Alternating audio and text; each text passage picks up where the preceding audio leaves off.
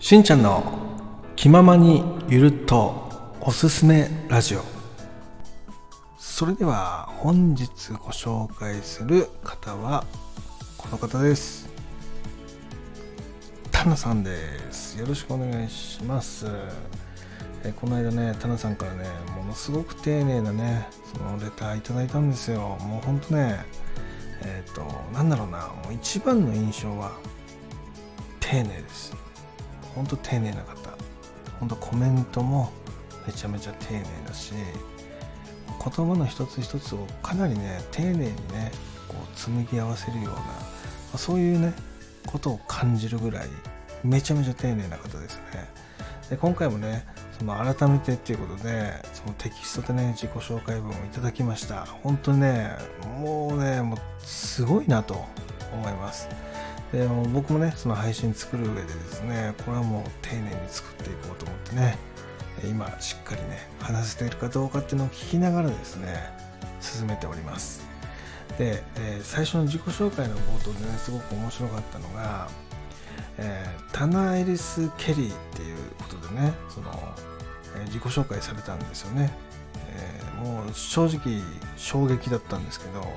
なんかこうアメリカに住んでる時にこのネーミングを使って活動をしてたということをね冒頭書かれてたのでここに関してはちょっとね僕もまだね謎の部分なんでねこれはもうコネクティングドット行きだなと思っております別途でね、タナさんにはコネクティングドットの出演もね、オファーしていこうかなっていうふうに思ってます。で、まあ、スタイフではね、主にこう制作中心にま活動を行ってると。音声コンテンツとかね、動画コンテンツとかそういったものを作っている方ですね。今回もゴリアスポイント企画では、えー、動画のね、その CM 作成をね、協力していただいて、かなりね、いいものができてます。でこちらもね、スレッズ等でね、えー、シェアして、えー、皆さんが見れる形にしたいなっていうふうに思ってるので、楽しみにしていてください。で、今回ですね、えそんなタナさんからですね、えっ、と、おすすめしたいポイントとしてね、えー、何かないですか？っていうことでね、聞かせていただきました。で、1つ目はノートですね。えー、こちらはね、また後半戦でね、話していくんですけども、こちらはですね、あの、朗読とかね、スタンド FM の中で活動してる企画とか、そういったのをね、一つ一つ記事にして配信してるような形になってるので、ここまた後半ね、話広げていきます。で、2つ目ですね、これは、タナさんがやってるですね、C スタジオで、今ね、C スタっていう形でね、番組をやっているという話で、まあ、こちらはですね、ゲストの方を呼んで、あの、話を対談していくようなね、そういうストーリーのものになっているので、えー、ここですね、ここもね、また後半ね、詳しく話をしていきます。で、えっ、ー、と、3番目。これはバステとの誘惑ですね。えー、エミさんとシカさんがやってる、まあ、番組で、えー、その中で、ね、作家というね、ころで活躍活動をしているという話だったので、えここもね後半詳しく話していこうかなっていうふうに思ってます。この3点をね今日は重点的に皆さんにご紹介していきたいなっていうふうに思っております。でね実はですね私、えー、昨日この C スター聞いてきました。で、えー、ゲストの方ね出してかな。あ坂本ちゃんがね出てたんですけども、いや面白かったです。ね、もう途中からの参加だったんでね、全部聞けたわけじゃないんですけど、うん、ものすごく楽しい番組だなっていうふうには思ったので、またここね、後半に話していきたいなっていうふうに思ってますので、ぜひ最後まで聞いてくださいね。よろしくお願いします。えー、それではですね、えー、この後 CM を挟んでですね、後半戦入っていきたいと思いますので、ぜひ、えー、CM の方も聞いてみてください。それでは行ってみましょう。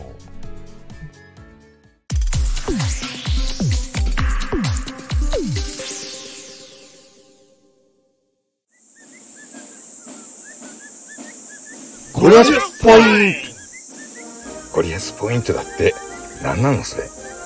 そもそもゴリアス知らないし。ゴリアスポイント。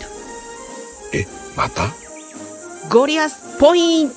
えええー、ゴリアスポインゴリアスポインゴリアスポイント。ゴリアスポインゴリアスポインゴリアスポインゴリアスポゴリアスポイント。ゴリアスポインゴリアスポイント。ゴリアスポイント。ゴリアスポインゴゴリアスポイント夢を叶えるゴリアスポイントゴリアスポイント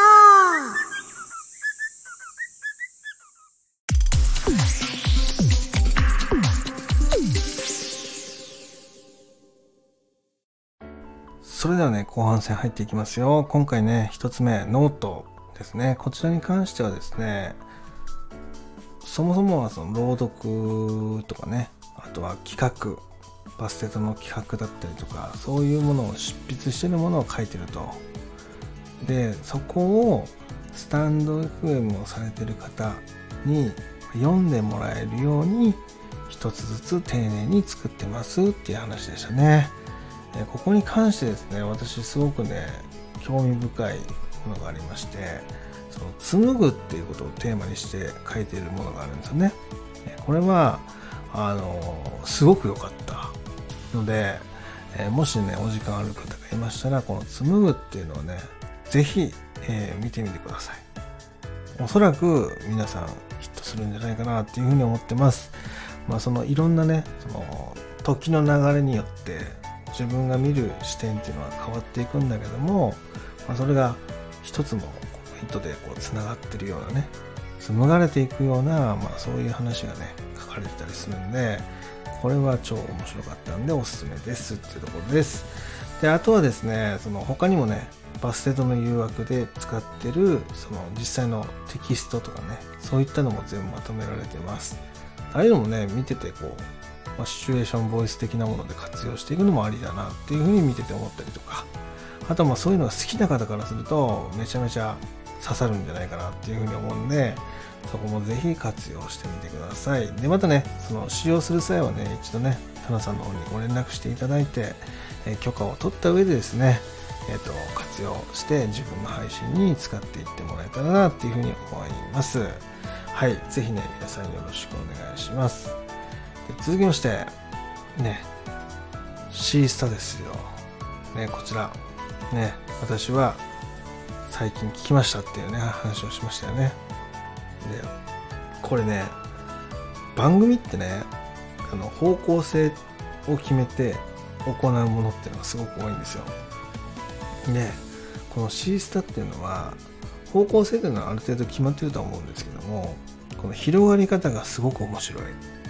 うんどういうことかというと例えば池に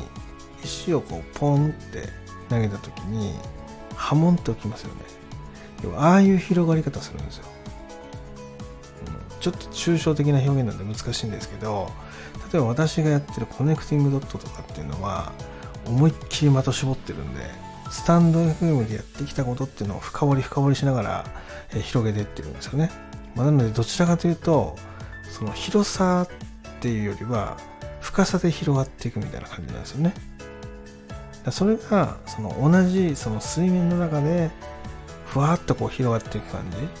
だからあれがだからゆったりと時間が流れてる感じが作れたりとか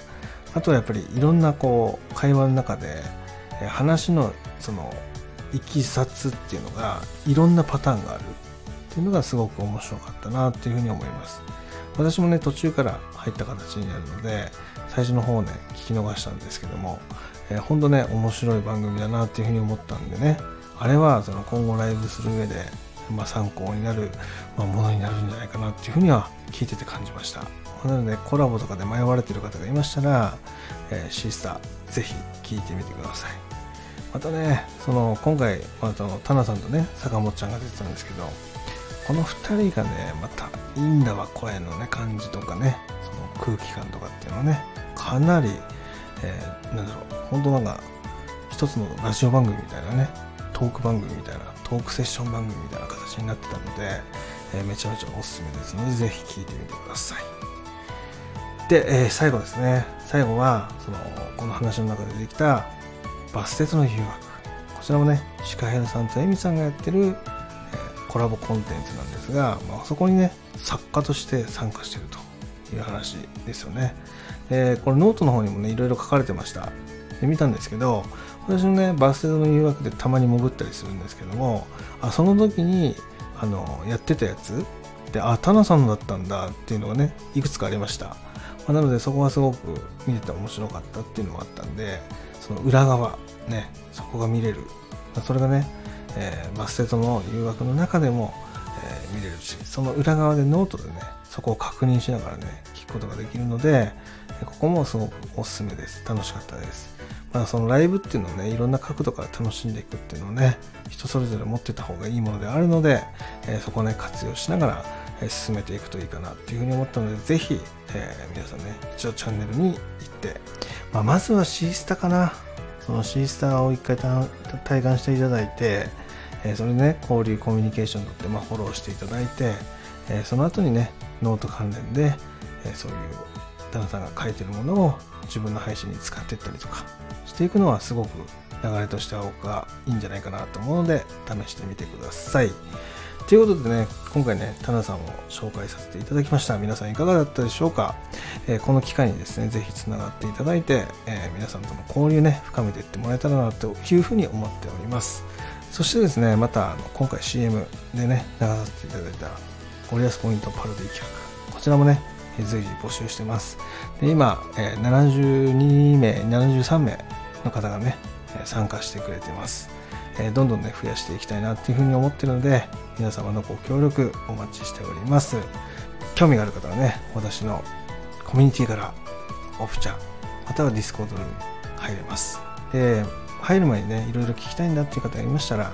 直接レターとかいただけたら、そこは対応しますので、よろしくお願いします。ということで、今日もね、最後まで聞いていただき、ありがとうございました。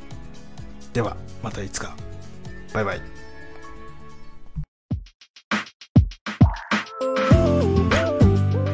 しんちゃんの